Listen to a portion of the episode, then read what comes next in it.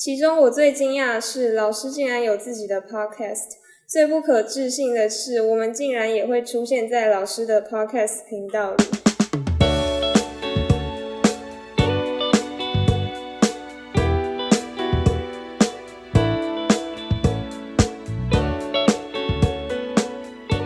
我是石牌国中的绿色外套人，这个学期的语资课程就像是山中渐渐退去的大雾，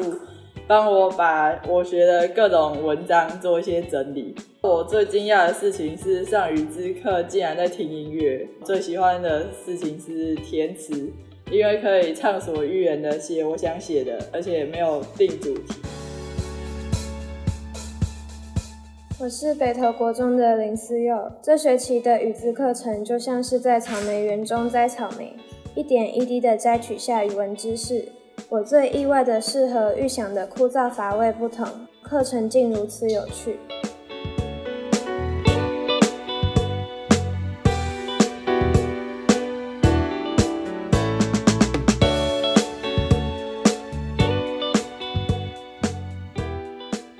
大家好，我是蓉儿。我是蓉儿。蓉儿乱想今天呢要来告诉大家佩蓉老师穿越啦。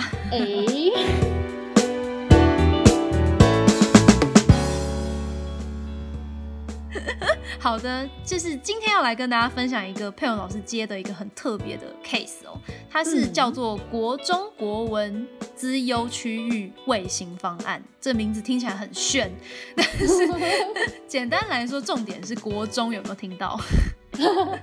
对，蓉蓉老师他不仅是会去开那个跨校多元选修，有没有？就是他也教国中哎，而且是国中国文。就是老师要不要来跟大家分享一下，这是一个什么样的 case？OK， 其实在每年的冬天圣诞节前后呢，我已经连续3年了有参与，就是为国中生上课。它是国中的语资班，简单来说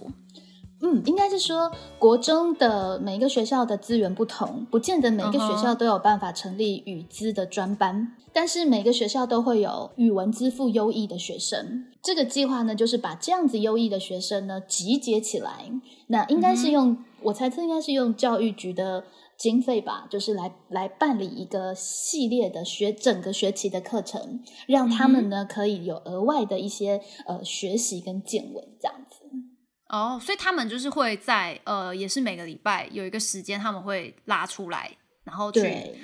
集合起来去上课这样子。对，所以它等于是一个跨校的，但是比较均值的，就是都是在语文表现相对资赋优异的学生。OK。然后就是会找很多老师一起来教这个课程吗？对，据这个策划的北投国中的刘丽娇老师说，其实这样子的计划在台北市目前这个计划是第4个计划，今年其实才是第3年而已。那他也是召集了一批的老师一起来上课，老师们各自带来各自的专业，比方说这一次的主题我们就是以旅游文学还有我负责的音乐文学为主。所以老师是这个课程你负责的部分是总共会有几次啊？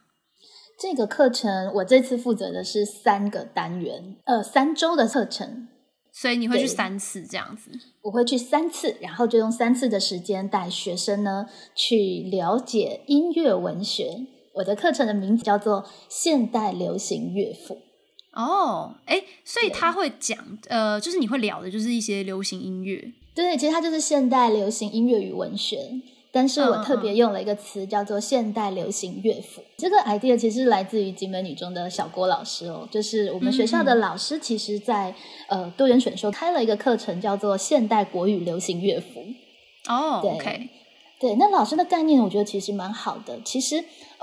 我们学的什么诗词啊还有乐府，其实就是古代的流行歌。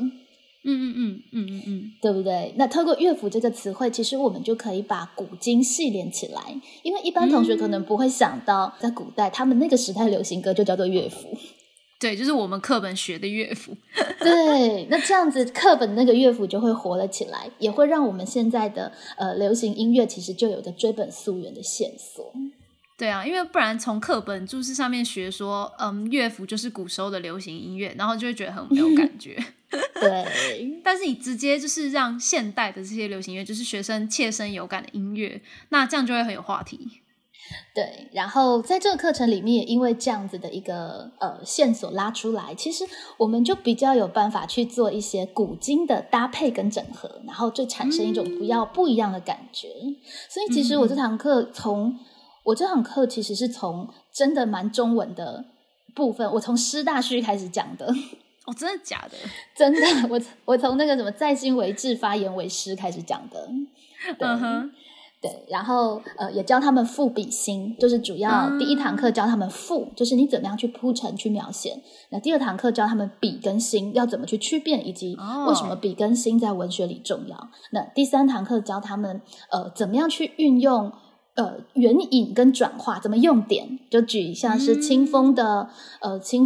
故事这首歌曲，我很常用这首歌曲当教材，它里面其实融合了非常多的典故，而且刚好这些典故都是学生学过的，赤壁赋啊，然后什么春晓啊，李白的诗词啊，陶渊明的饮酒诗等等的。对，真的是要感谢咱们学长清风老师的同学对，贡献了不错的教材，贡献你很多教材这样对对对，还有像是五月天的孙悟空啊，还有像是比方说林俊杰的曹操，它里面其实都是用典。那在第三堂课就会谈这个部分，所以它其实是一个蛮小型的课程，有点像是微课程的感觉。对，其实也是经过了这些 case， 我们就越来越可以把108课纲的这个脉络给理清楚哦。就是其实现在发展成这种主题式的微课程会是一个趋势，不管是用在高中的微课程，或者是像是这样子的一个语资班的一个加强，它都强调你要有个主题，但是课程的结束不多。对，我觉得它有点呼应我们现在网络部件式学习的这种状况，网络上碎片的知识的这样子的一个现场，我觉得它反映了这个现象。我们现在学东西不见得就是一个大部头的13经之类的， 对，是一个切碎的一个状况。那一开始会觉得这样子怎么会教的完整，可是后来发现有个好处就是当老师不是完整的脉络者的时候，其实学生反而有机会去组装他自己的脉络。他要自己参与这个脉络的生成的感觉。 对，而且我们就会比较有机会把不同的两个东西碰在一起，比方说音乐跟旅行。我猜测应该是策划的老师找到的老师刚好想教音乐文学跟旅游文学大家都有想要拿出自己真正有兴趣的法宝那种感觉。对，那个脉络就是我们把这个东西丢给了老师，交给北投国中的老师之后，他就要自己把它串起来，然后把它组成一个就是有主题性的一个课程这样。是，然后你就意外发现了跟我们过去想象不一样的脉络，那确实也很合嘛。旅行文学谈的就是身体的旅行，那音乐文学其实就是精神的旅行。对，就是身体的冒险跟精神的冒险。对啊，所以其实你们都是分开备课的，就是大家各自准备自己的课程，但是其实这个老师也很有行销企划的概念老师被逼着要有行销企划的概念他要把不同的东西串起来，他能够串，然后可以讲一个更大一点的故事那种感觉是，这是部件化的一个特质。而对学生来说，其实因为我只有3堂课的时间，我也不可能讲整个诗歌的流行史，那就促使我自己要自己去找一个脉络出来。所以比方说在赋的部分，我其实就会抽比方说年少、中年、老年。那我可能在现代歌曲，我会介绍像罗大佑的童年啊，小虎队的蝴蝶飞啊，里面其实都用了非常多的意象去铺陈。对，那可能在诗词方面，也许比方说我配辛弃疾的破阵子，它里面醉里挑灯看剑，里面接下来的段落，梦回吹角连营一下来，全部都是一个战场的描写，这其实也是一个赋的运用。那直到最后可怜白发生，前后是一个现实的中年的现场，可中间是他想象中没有办法达到的他在战场上的驰骋的那样子的一个少年的渴求。所以在人生脉络这个脉络上面，其实本来看似毫不相关的歌词，他们就可以有一些的呼应。比如说老师在设计这个课程的时候，你在一些细部的教材安排也都会很扣着主题去走，因为时间很有限，所以就是不太可能说我今天就是跟你教李白，跟你教辛弃疾的全部。对 对，它就被切开了，然后我只取它有赋的这个部分来谈，你就会发现其实中国的诗词里面写童年比较少。嗯，对对对，感觉就是都是在他们壮年的时候的一些经历的感觉。嗯，是。那中年的心情，像比方说李宗盛的山丘，它其实就是中年的心情，对不对？嗯，就可以去谈。那蒋捷其实也有像是听雨这首虞美人，他其实就写就少年听雨歌楼上，而壮年听雨客舟中，到老的时候呢才会发现悲欢离合总无情，一任阶前点滴到天明。我们其实整个课程变成我可以自己去重新抓一个主轴，就是人生阶段，来把这些东西串起来。对啊，所以其实以学生的学习来说，就是我们的诗词或是我们的文本常常都是人生阶段是中年乃至于晚年，可是你要一个在童年其实还很青少年状态的学生要去理解，在过去就是你直接把文本丢给他，那其实真的是会有辛苦。然后可是如果你去结合他们身边的素材是这些歌，这些流行音乐，那其实他们就会比较好进入。没错，所以其实我觉得这样子的一个拆解跟碰撞，如果经过设计，其实它是会有它的意义跟意想不到的效果的，就是他们才会发现哎，原来这个跟这个有关，哎，原来这个可以跟这个连。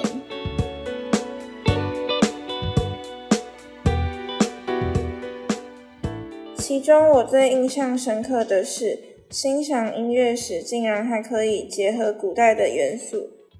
最佩服的是老师上课的题材，不管是不同国家的文化还是歌曲。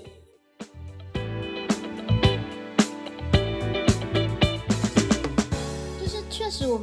们重新去思考整个唐诗宋词的演变，可能对学生来说他觉得没有什么特别的重要性，可是这种生命的感受，他可能甚至我的歌曲放到那个有一些比较老的歌曲，像是l a u 啊，谢明佑的歌l a u 啊那种歌曲，当我们抓出了人生阶段的线索的时候，其实学生他会有兴趣去品尝一下年老的心情是怎么样的。对，因为生命是他们有感觉的。那我们在这样的一个阶段里面，其实为什么诗经要谈赋比兴，它就不是只是一个一定要记下来的知识，他发现哇，赋真的可以把你的生命的感受说得更好，他就会有感觉。对，那我也蛮好奇，就是因为老师因为这样听起来老师应该是带过第三年了，但是之前比较没有跟观众分享，就是你去教国中生的感觉怎么样？因为你主要是在高中现场嘛，所以我会蛮好奇说，国中会不会有什么不一样？我觉得其实这一系列的课程我自己上起来蛮享受的耶。真的哦？对。怎么说？因为其实我觉得主要不是国中生，主要是因为他们是挑选出来的，就是他们其实是自愿参加的，所以学生的学习动机很强，就自带学习动机来学习，你知道吗？这个差很多，这真的差超多的，就他们是自己想来学的。所以在整个上课以及对于文学的渴求，那当然他们都是相对对语文是比较有兴趣的孩子啊。对，我不用花时间解释说为什么你要学这个，你知道吗？光是这个部分我就觉得轻松很多。对，整个班级呈现起来很认真，很想要做笔记写点什么东西，可是很近。对，就是一开始的状况是很近，但也不一定啦，因为第一年上课就很吵，因为班上有两个很吵的男生。OK， 所以每一班的气氛又不同。可是以这两年来说，我接触到的一个感觉就是班上很近，然后大家都很陌生。然后其实你会发现国中生比较没有主动社交的概念跟意识。对，所以他们可能已经上了，因为我都是比较学期末的课了，可是我觉得他们已经上了半个学期，好像跟隔壁的人也还不是很熟。因为其实都已经到一整个学期了吼。对，尤其今年主要是因为前一段时间又是线上上课，就是疫情的关系啊，可能也是因为这个原因。所以就更不熟了。然后可是蛮多学生也反映，他们其实在原本的国中的课堂其实也很少有就是彼此讨论这样子的一个经验哦，所以现在的国中现场其实能够去做一些就是学习共同体或者是这种同侪学习的还是比较少的。对，好像其实也还没有被很大量的开发出来。当然它有些困境啦，就我们接下来也许可以去聊，但是事实上包括跨校或者是短的时间的上课，或者一下子要线上一下要线下，不管对老师跟学生来说其实都是蛮大的挑战，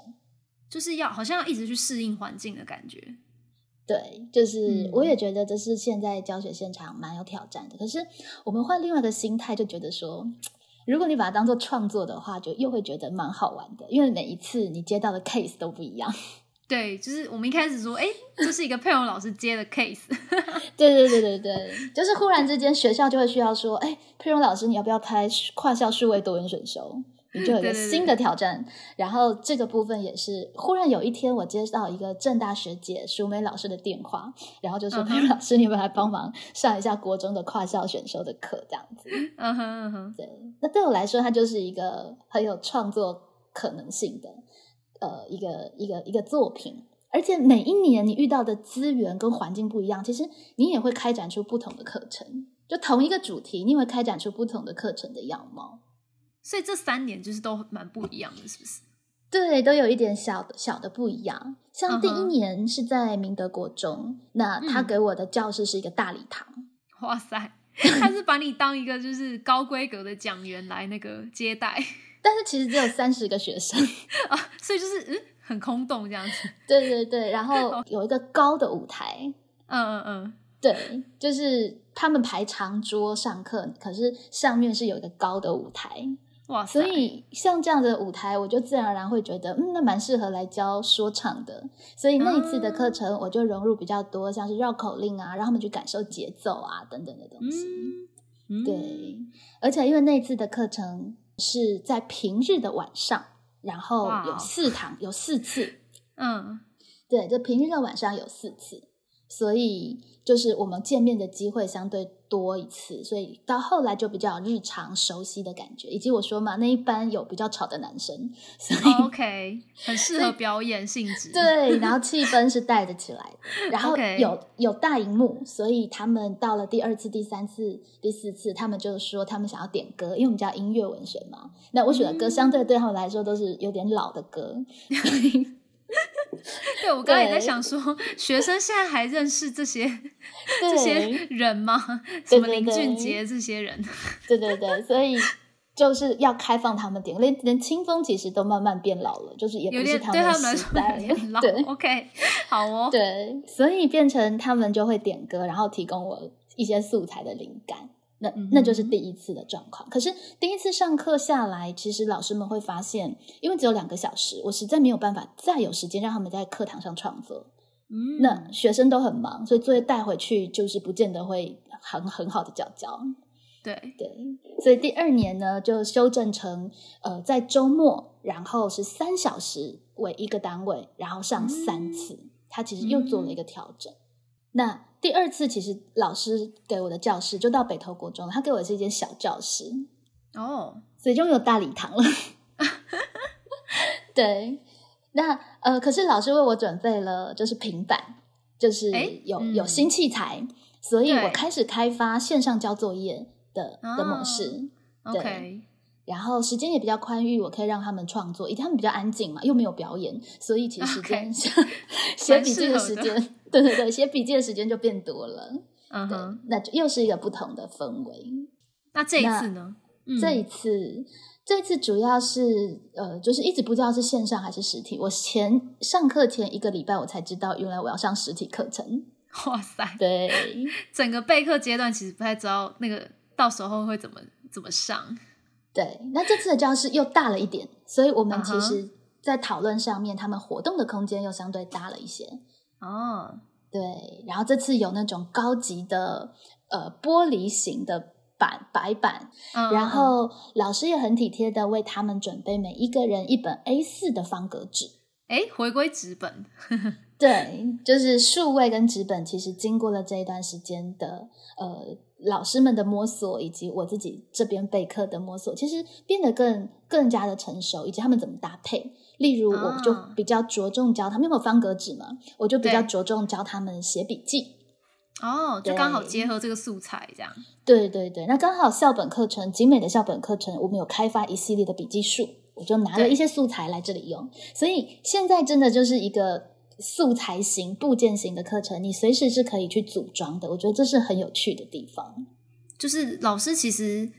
很像是很多个备课积木，然后你去因应那个最后你这次 case 的需求，然后去搭建出那个最后的成品的感觉。没错没错，那不知道的人就会觉得说，哇塞，老师怎么随便都可以变出各种法宝，可其实各种法宝可能都是在不同的 case 里面发展出来的教学内容，都已经是有的，只是把它经过不同的排列组合而已。对，而且也是就是也是适性嘛，就是看你现在这个 case 它是什么状态，因为如果不是有笔记本，然后如果是一个大礼堂，那你可能也不会用这个方法。没错，而且现在你就更纯熟着知道实体跟线上怎么结合，我可以很快速的帮他们把纸本的笔记拍照，然后上传到我的 Notion 就可以展示了，我就可以进行教学了。所以现在也是有使用 Notion 嘛，在这一次的课程里面。对对，其实从第二次课程就已经有发展 Notion 的部分啊，所以他们也加入了你的资料库。对，但是国中生我还不敢让他们在 Notion 上面编辑，所以基本上是他们讲，然后我可以打字在上面，或者他们可以上去阅读，所以不同的年段你的操作其实又会有一点点不太一样的地方。对，还是要有点调整这样。是。语资课程就像是环游世界一样，就像是畅游在文学的游乐园里，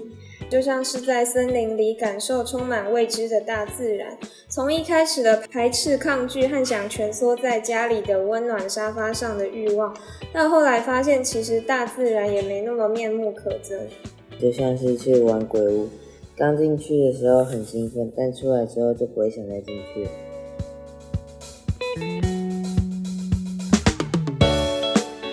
老师，你刚刚前面介绍了蛮多课程内容，而且其实还蛮难的，因为你的破题使用的文本应该都是高中以后才会读到，如果没有记错的话就是对啊，师大序那些我记得国中有选吗？应该是没有啦，这样子对啊，对他们来说不会很难吗？复比兴国中有没有学？我真的有点忘记，应该是没有嘛，对不对？应该没有，应该是高中学的。对，所以其实我觉得反倒是必须要做这种结合式的课程才可以。我如果真认真上复比兴，然后真认真去讲说，哇，那个《诗经》的版本有拿多少种版本，那一定无聊至死对，可他们没有上过复比兴，他们上过木兰诗啊。木兰诗的东市买骏马，西市买鞍鞯，南市买辔头，北市买长鞭，就是最简单的赋嘛。对，所以而且赋的重点我只是告诉他们赋这个概念，然后就开始去运用，所以我没有要考他们赋是什么诗经六义啊，或者是什么赋后来变成什么大赋小赋文赋之类的，我并没有讲那些东西，我只是取赋这个概念让他们知道他们在文学创作的时候其实要可以注意铺陈这件事情是可以怎么样去呈现文学的气势。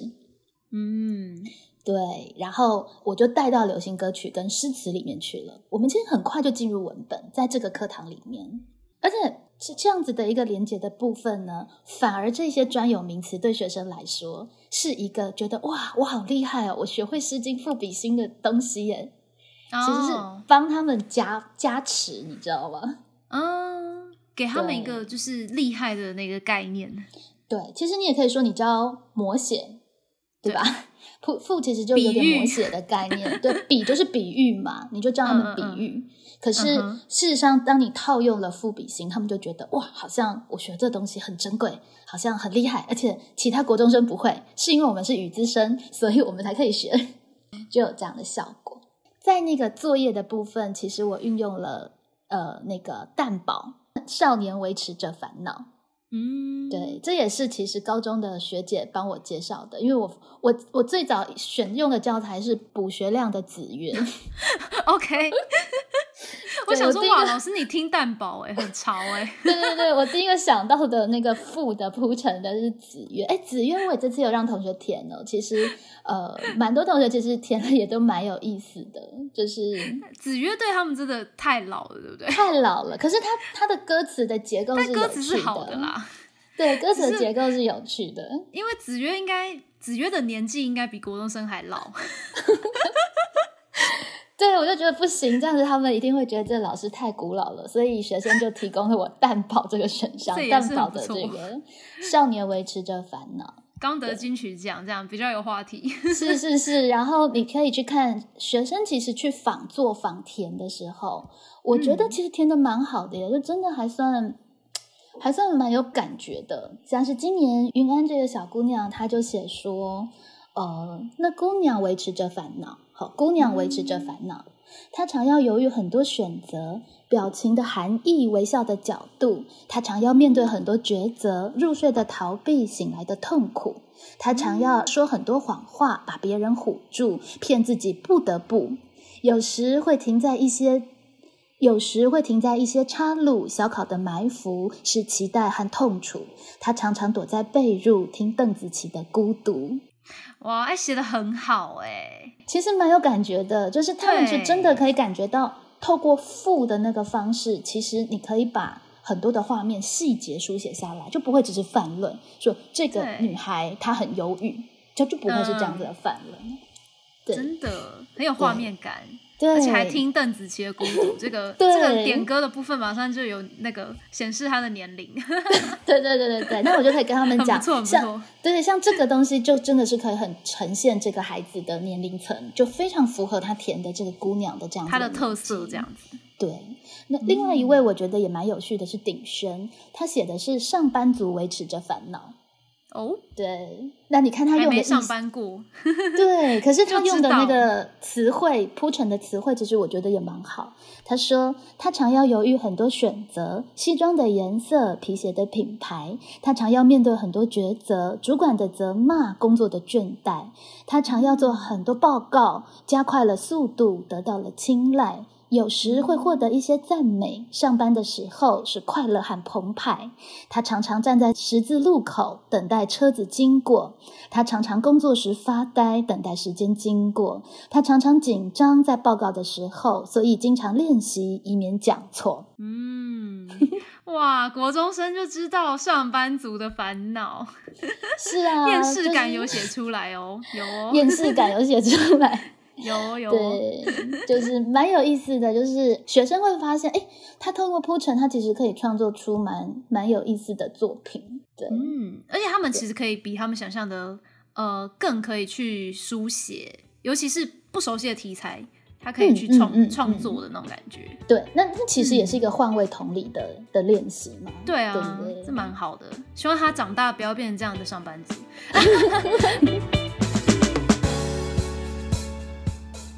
他思考关于一些人生或宇宙，或祈祷在下班之后，不喜欢约束，有时比较激动，看着电脑，做着简报，期待着周末。他常常忘我，在得意时候，所以小事情都异常敏感，害怕出差错。他迷茫关于一些选择或规则或定理，一成不变的步骤。不喜欢束缚，有时比较有想法，振着翅，望着天，盼望着。祈祷在下班之后，对，他就会不小心讲出一些有哲理的话。真的耶，是，所以你看父是不是就很棒？他就可以立刻帮孩子，就是有一个结构这样子。对，而且因为是老师给他一个 sample 嘛，所以按照蛋堡已经有的一个架构去填其中的那个画面，其中的关键字，对，抽换词面这样子。对，它算是一个抽换词面，没有错。我想要读一下别界的那个子曰，我觉得学生也填得不错。子曰，对，子曰它的难度更高，因为子曰它全部要写词，对不对？对。所以我找一下子曰在哪里。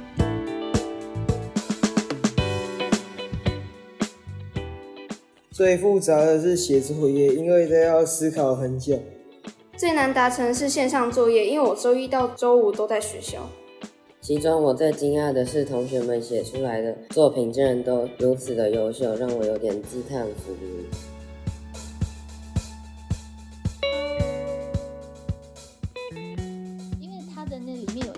我量子的中心思想是个坏的表现是搞不懂就问人，搞得懂就达人，没有人懂还可以问神，对不对？我就让他们改写这一段。然后有学生写我橙子的中心思想是个镜子的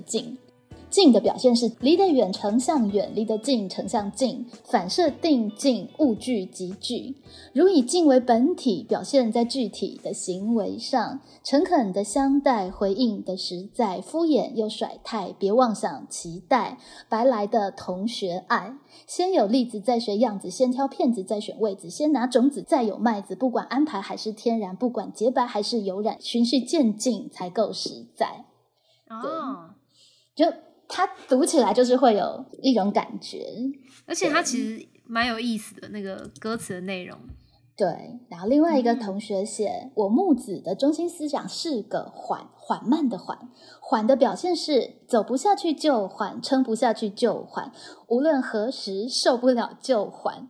如以缓为本体，表现在具体的行为上，不过度强求，不过度忍受，要懂得放手，要仔细斟酌，要会适可而止。先播种子再收果子，先想点子再下样子，先想例子再写句子，不管男子还是女子，不管老子还是小子，跟从感觉才能放松啊。这个也很有 feel， 其实就蛮有意思，他们就可以去感受玩文字的那种感觉。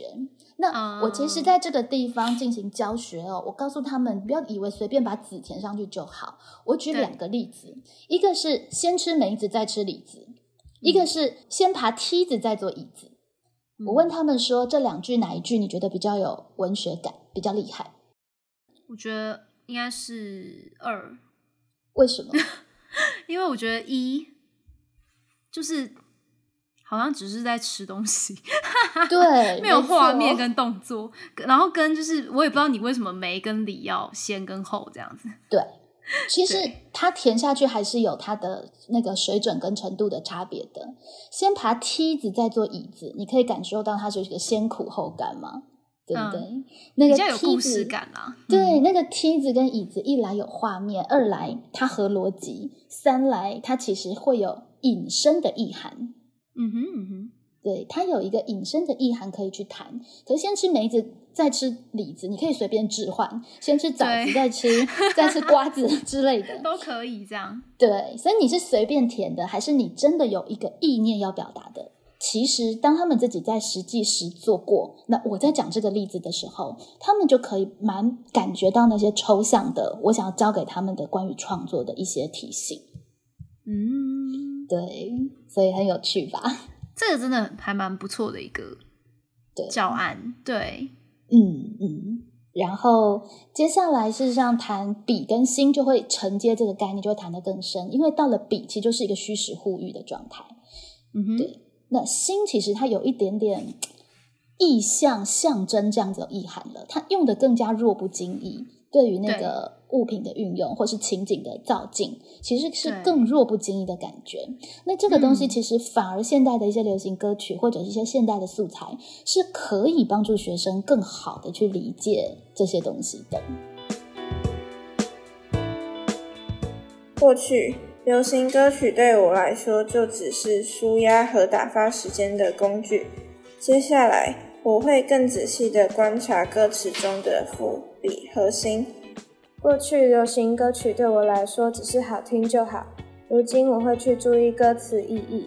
过去流行歌曲对我来说仅于听，现在我更重于想。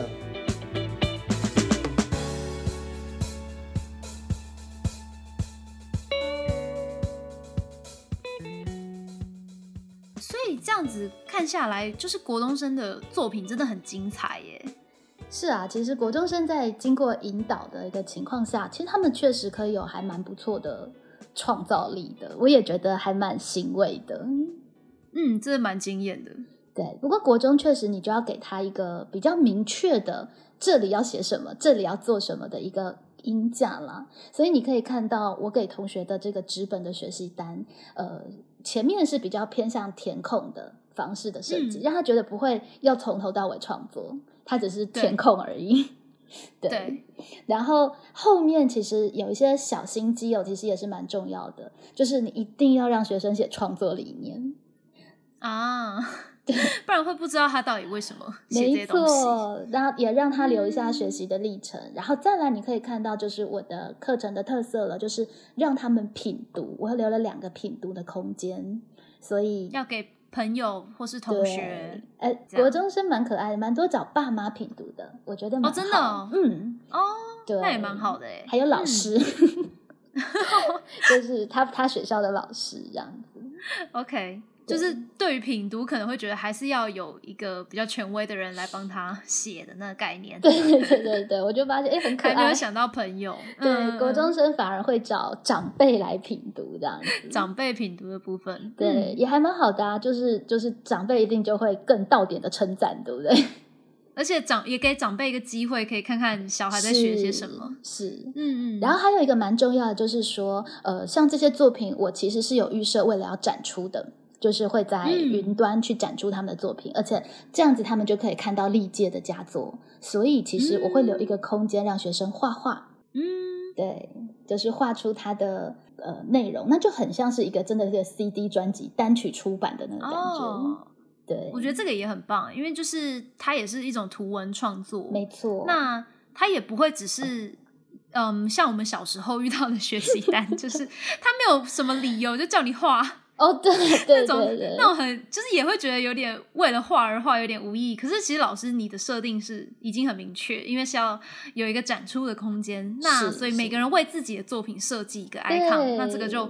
理由就很 OK 这样子。没错，其实有时候连接起来，它反而让各自都有了理由，对不对？嗯，就是不是有理路真的很重要，很重要。而且其实这也是经过了演变，你可以看到，就是2020年的版本，我是给他们方形的图框，可是因为我 Notion 展出的那个空间，它其实有点4x3的这种大小，所以包括你之后要怎么去运用提取学生的作品，这个部分都是在学习单设计上面，其实可以一起去规划跟考量的。对，那它就是可以比较 fit 这个版型。没错，所以就是书写是为了提取这个概念，其实在学生的笔记上面我也蛮强调这一点的，所以他们在笔记本上记录的东西，其实我不会让他们记很多知识。对，我反倒是会让学生就是去记录，比方说3个发现，你学到这里你学到的3个发现，然后你想要问哪2个问题，然后一个行动，你回去之后你想要做的事情，例如完成作业，或者是去找歌曲，或是干嘛的。对，就是这一样也是一个架构，对不对？就像他笔记上面，这也是一个架构，他记录下来的东西就是321，那你可以自己看他要记3个什么，2个什么，1个什么，那就让他在记的那个部分，其实不是老师黑板上的东西，因为以这堂课来说，我就给他们 QR code 嘛，他们就有了所有的素材。对，我要他记录的是他经过自己的学习、消化、吸收，或者是我讲的概念，他觉得很重要可以带走的东西。所以这是一个提取的过程，然后你给他们一个提取的一种框架，或者是一种提醒，这样子。没错。对啊，那还有另外一个问题，也就是国中生他们到底适不适合讨论式教学？我觉得这个也是一个很有趣的问题。对，我觉得这是一个很值得另立一个单集来讨论的问题。没错，我们原本讲说要简单就是讲解一下这个课程，没想到一聊呢，有好多的时间，所以这个部分我们暂且卖个关子，到底具体要怎么去操作一个国中生的适合讨论的小 paper， 我们就卖个关子，下一集再来跟大家分享吧。好，那我们今天这集呢也就聊到这边，大家拜拜，拜拜。